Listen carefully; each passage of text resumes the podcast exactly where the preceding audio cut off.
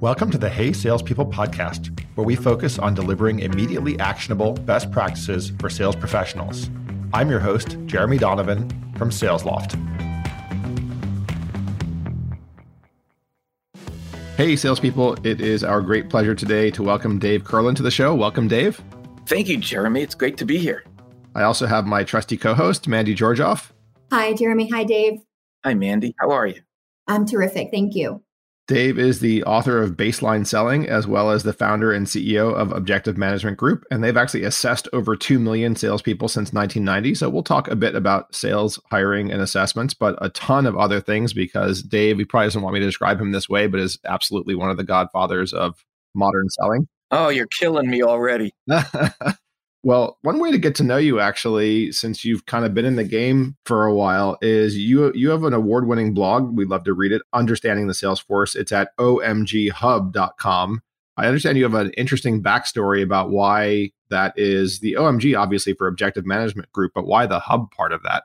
Yeah, that is an interesting story. I was introduced to the guys at HubSpot back in 2006 before they had any customers. Dharmesh, one of the co-founders, and Mark Roberge, who ended up becoming the chief revenue officer, but at that time he was just consulting to them, and me. They said, We'd love to have you move your blog over to HubSpot because it's going to be all these wonderful things and it's going to be the hub of the universe and it's going to have all these spokes connecting all these things. Anyhow, we agreed that it would be a good idea to get off the blogger platform and move the blog over to their platform. Then came the domain name.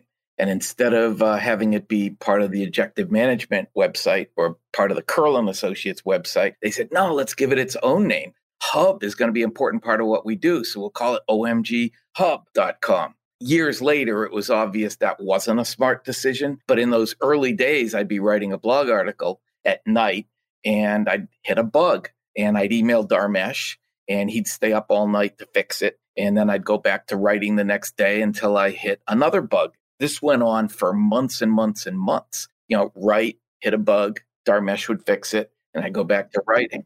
Out of curiosity, I mean, you probably monitor, well, you absolutely do monitor on the blog the most popular articles ever. So I'm, I'm staring at one of them that says the most popular article ever is the 21 new sales core competencies for modern selling. 21's a lot of core competencies. What are so, what are some of those core competencies that managers should look for when they're hiring? That's a great question. If we're going to go through 21 of them, then we have to put them into buckets. So, there's three buckets that we assess salespeople in. The first bucket is will to sell, grit, and that has five competencies in it. One is their commitment to greater success in sales. Two is their desire, how badly they want to achieve greater success in sales.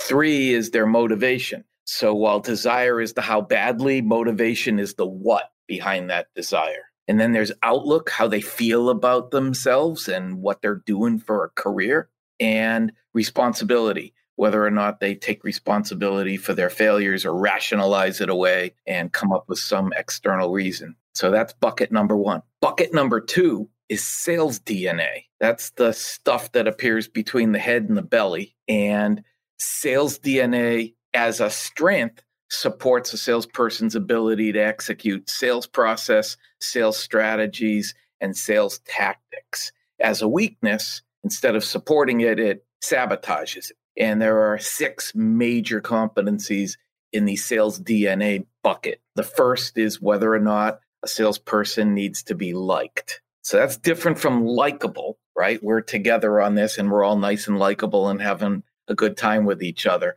But beyond that, if we need to be liked, that gets in the way because today, in order to differentiate from the competition, you need to take a consultative approach to sales. But consultative selling requires that a salesperson ask a lot of good, tough, timely questions. And someone who needs to be liked can't ask the questions because they're afraid that if they ask one more question or a tough question or the biggie.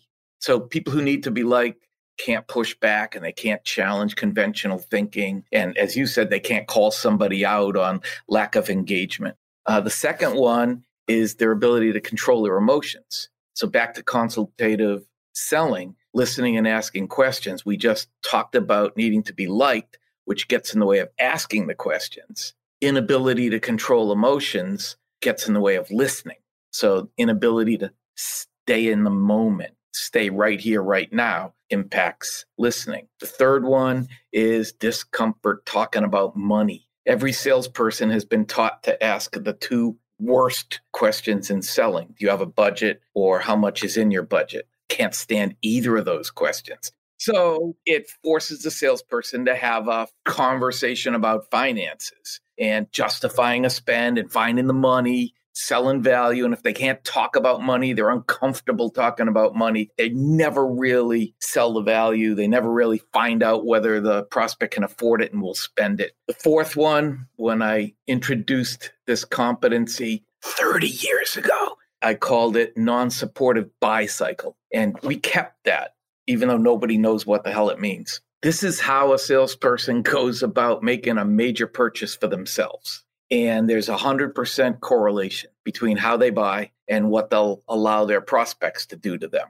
So there's five parts of buy cycle. Research, one is how much is a lot of money. Another one is whether they comparison shop store to store to store, brand to brand to brand, product to product to product, vendor to vendor to vendor. Another one is whether they shop for the lowest price or buy value. And the fifth one is whether they need to think it over when they've finally done all that other stuff here's a way of framing it. At Objective Management Group, we bucketize salespeople into four more buckets the elite top 5%, and then there's another 15% that we consider strong. And then there's 30% that we consider serviceable. And then there's the bottom 50% who all suck. Salespeople who have the most supportive buy cycles. They don't research, they don't shop around, they don't buy on price and they have a very high threshold for how much is a lot of money. All the top 5% are people with real supportive buy cycles. The way they buy supports an ideal sales outcome. And if you look at the bottom 50%, most of them have horrible buy cycles. It's fine for life, but just not fine for selling success. They research and they shop around and they look for the lowest price and they think $50 is a lot of money and they can't make a decision. So when one of those salespeople comes against one of those prospects who wants to either uh, research first or talk to five vendors or look for the lowest price or keep putting the decision off, those salespeople in the bottom 50% understand it makes sense. And they go, oh, okay, when should I follow up? And the salespeople in the top 5% say, oh, wait a minute, I don't understand. Why are you doing this? And they start a conversation do you if you identify a buyer who has that kind of buy cycle do you walk away? No. Why would you walk away? But you do try to change. If you don't need them to like you and you're okay asking tough questions you would start asking why are you talking to five of us? Are you having that much trouble finding what you want? Are you having that much trouble finding somebody who will listen to your needs? Why are you looking for the lowest price instead of focusing on value you know you've got a problem here that needs to be fixed and the lowest price might not get you the solution it might get you a band-aid. So you said uh, need to be liked control their emotion discomfort talking about money the non-supportive buy cycle and then you said there were i think two more of those? Yeah there are. One is uh, their ability to recover from rejection. You know a lot of people think about fear of rejection and rejection avoidance. And rejection's part of selling. So it's not that. It's really when you get rejected, how long does it take to get back on the horse? If it's 30 or 60 seconds, no big deal. If it's a couple minutes, no big deal. If it's an hour, it becomes problematic. If it's a day or two, it's really serious. If it's weeks, and this happens where salespeople could take weeks to recover from the last time they were rejected. So we look at rejection proof, and the sixth one in sales DNA is beliefs, whether the things that salespeople think are supportive of ideal sales outcomes or they sabotage ideal sales outcomes. Everything starts with a belief because beliefs form your actions and your behaviors, and those actions and behaviors drive results. So if they're not starting with the right beliefs, then the actions, behaviors, and results won't follow.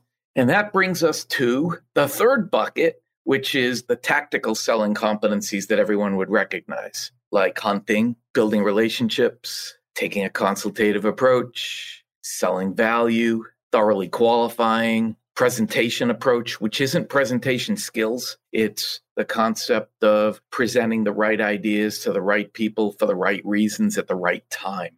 Closing, which by the way is completely overrated. You can take some of those top 5% performers and you'll see green scores up and down the dashboard in the 21 sales core competencies and a red score for closing. Because if you do all the stuff that happens before closing, all the stuff I just said, if you do all that stuff well, you don't need to close. You're just going to get the business. But if you suck at all the things that happen before closing, then you better be a good closer because all the pressure is going to be on you to close that business. And then uh, sales process, sales technology. That's a new competency this year. Sales technology includes uh, using CRM, using social selling, and selling virtually over video. 21st one, we elevated it from a non core to a core this past year, and that's reaches decision makers because the, the latest data shows that salespeople who get in front of decision makers early in the process are 341% more likely to bring that opportunity to fruition. So that I contextualize the following question, imagine, you know, you're you're working with someone who is in the B2B SaaS industry and they say, "Hey, 21 is a lot of competencies. Are there if you look at the top 5%, the elite crew of sellers in those types of organizations, which of the 21 competencies in the three buckets stand out as being the differentiators between the elite and the bottom 50%?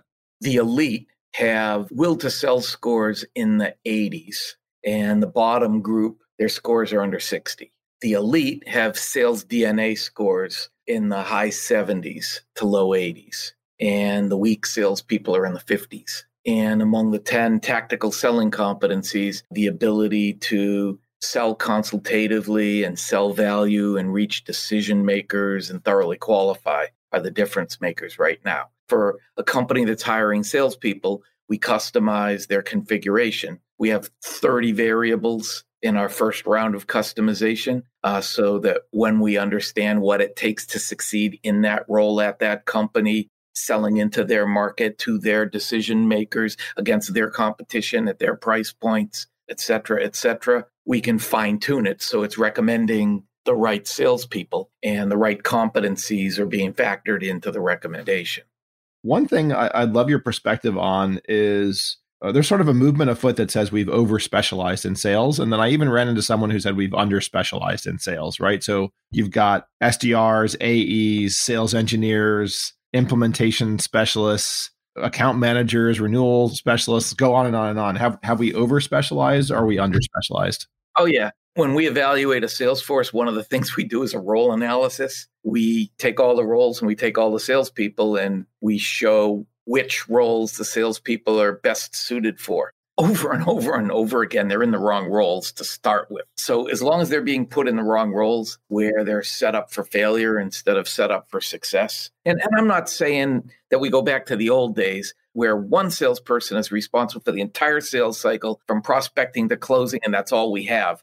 I really haven't seen the success of having 12 different roles in a high tech company selling SaaS one of the more radical ideas I had heard lately is around hyper specialization is salespeople don't spend enough time active selling. Let's been the thing forever, right? I don't know what the statistics are 30 to 40% of their time active selling. Everything else is admin and all sorts of other things. But only because they're hiring the wrong people. You're saying if they had hired the right people, then those people would be focused on selling and not focused on distracting themselves with other things? What's the thing we see with CRM? Executives spend half their week chasing people to update the CRM, but it's the good salespeople they're chasing down. It's all a big balancing act, right? Because one, let's assume that the company does have a professionally customized, optimized, staged, milestone centric, customer focused sales process. And let's further assume that that's been integrated into the CRM application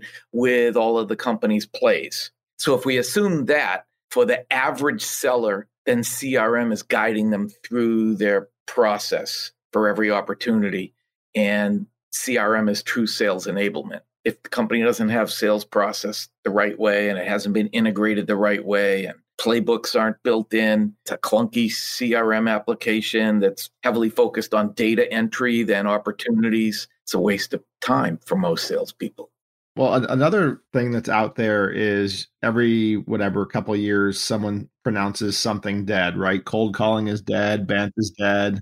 I have zero doubt someone's going to say social selling is dead in, in, a year or two. So, like, what's your take on the the XYZ? And maybe we need to talk about each of them, but like, what's your take on the XYZ is dead thing? And, and I'm actually curious: is there anything you believe truly is dead?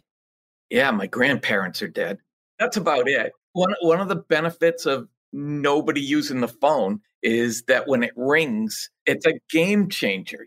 That's because the attempts are all being made over horrible workflowed emails that aren't personalized and don't stand out and are self centered. That's what I want. I want to meet with you today at two o'clock to take 15 minutes to talk to you about what I want to talk to you about. The phone is, is really powerful right now. The phone is the differentiator emails are just lost in a big stack of noise.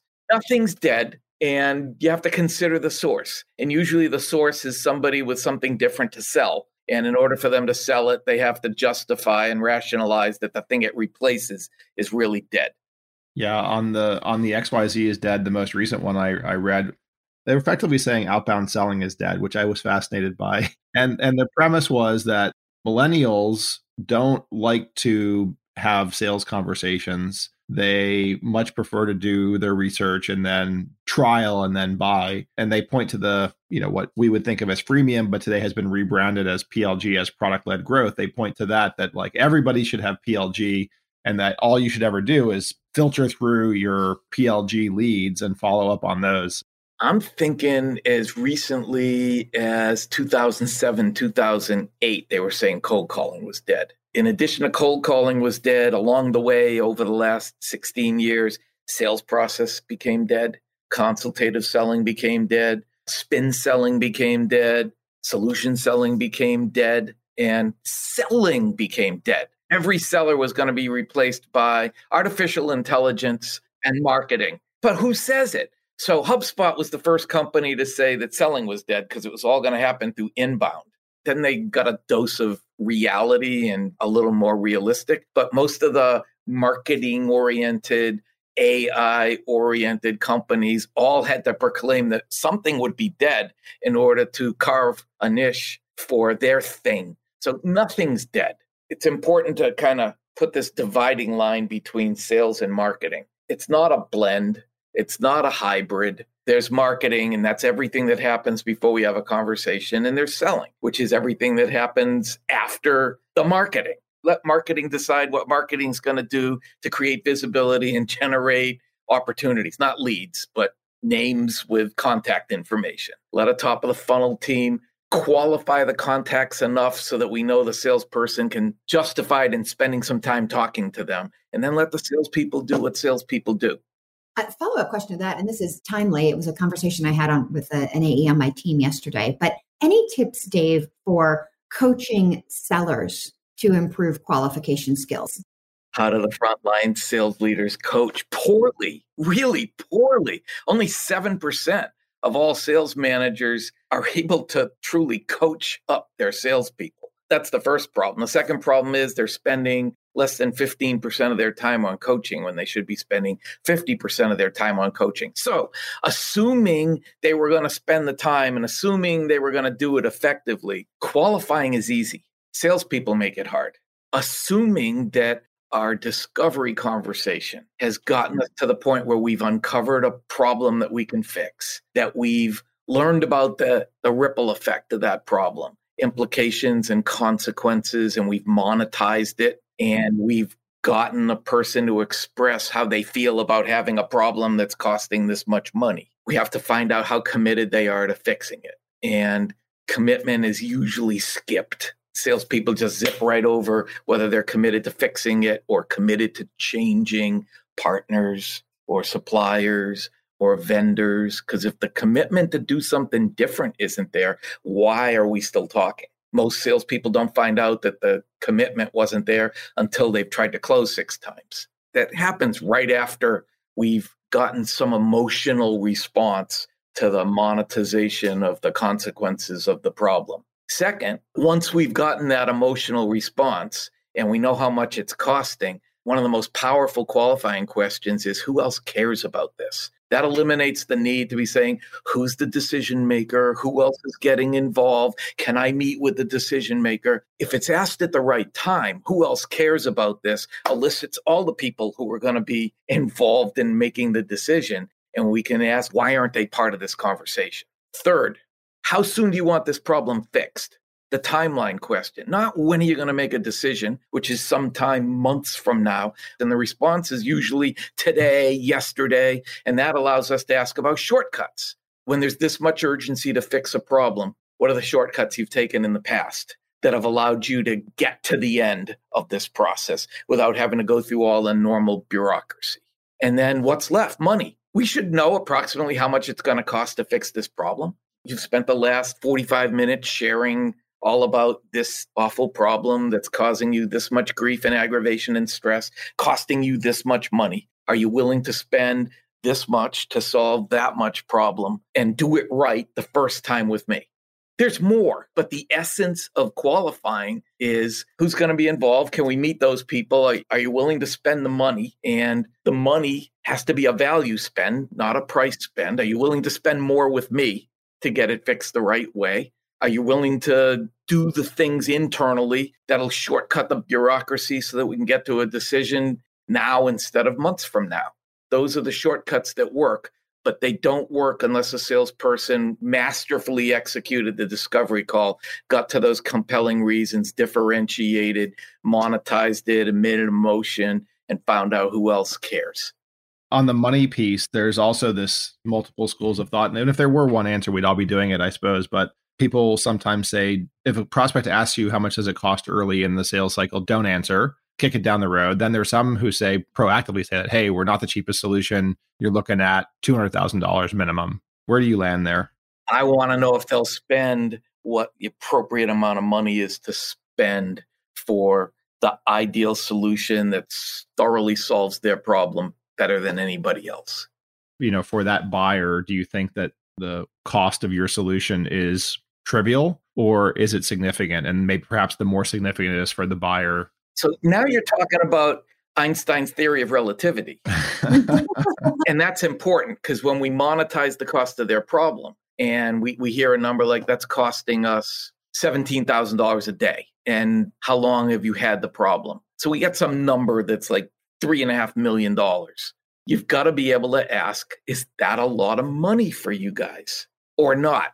For the multi billion dollar company, it's not. And for a small, medium sized business, that's enormous. So everything is relative. Just because we think it's a lot of money doesn't make it a lot of money.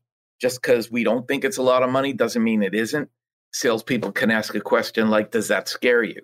You've given us a ton of practical advice today. I love the walkthrough of the sales core competencies and the guidance uh, for people on how to sell. You want to want to like dive in more, in addition to omghub.com, where else should they go? Well, that's a good starting place because you can reach me through OMG Hub. There's 1,950 articles I've written there in the last 15 years that don't have the emotion in them that that you hear in a in a podcast, um, and we cover all the usual topics. All the stuff we talked about today are covered in more depth and more ways and more detail. It's fine with me if you want to buy my book, Baseline Selling. I have it on my shelf, so uh, definitely recommend it as one of one of the must read books in in the uh, sales lexicon. So thank you for for writing that for us. You're welcome. Thanks for liking it. Thanks so much for being on the show today. Hey, thanks for inviting me. I enjoyed it. Thanks, Dave. Thank you. You're welcome. Hey Salespeople is a production made in partnership with Frequency Media. I'm your host, Jeremy Donovan. This podcast is available on Apple Podcasts, Spotify, and wherever podcasts are found. Thanks for listening to the Hey Salespeople podcast.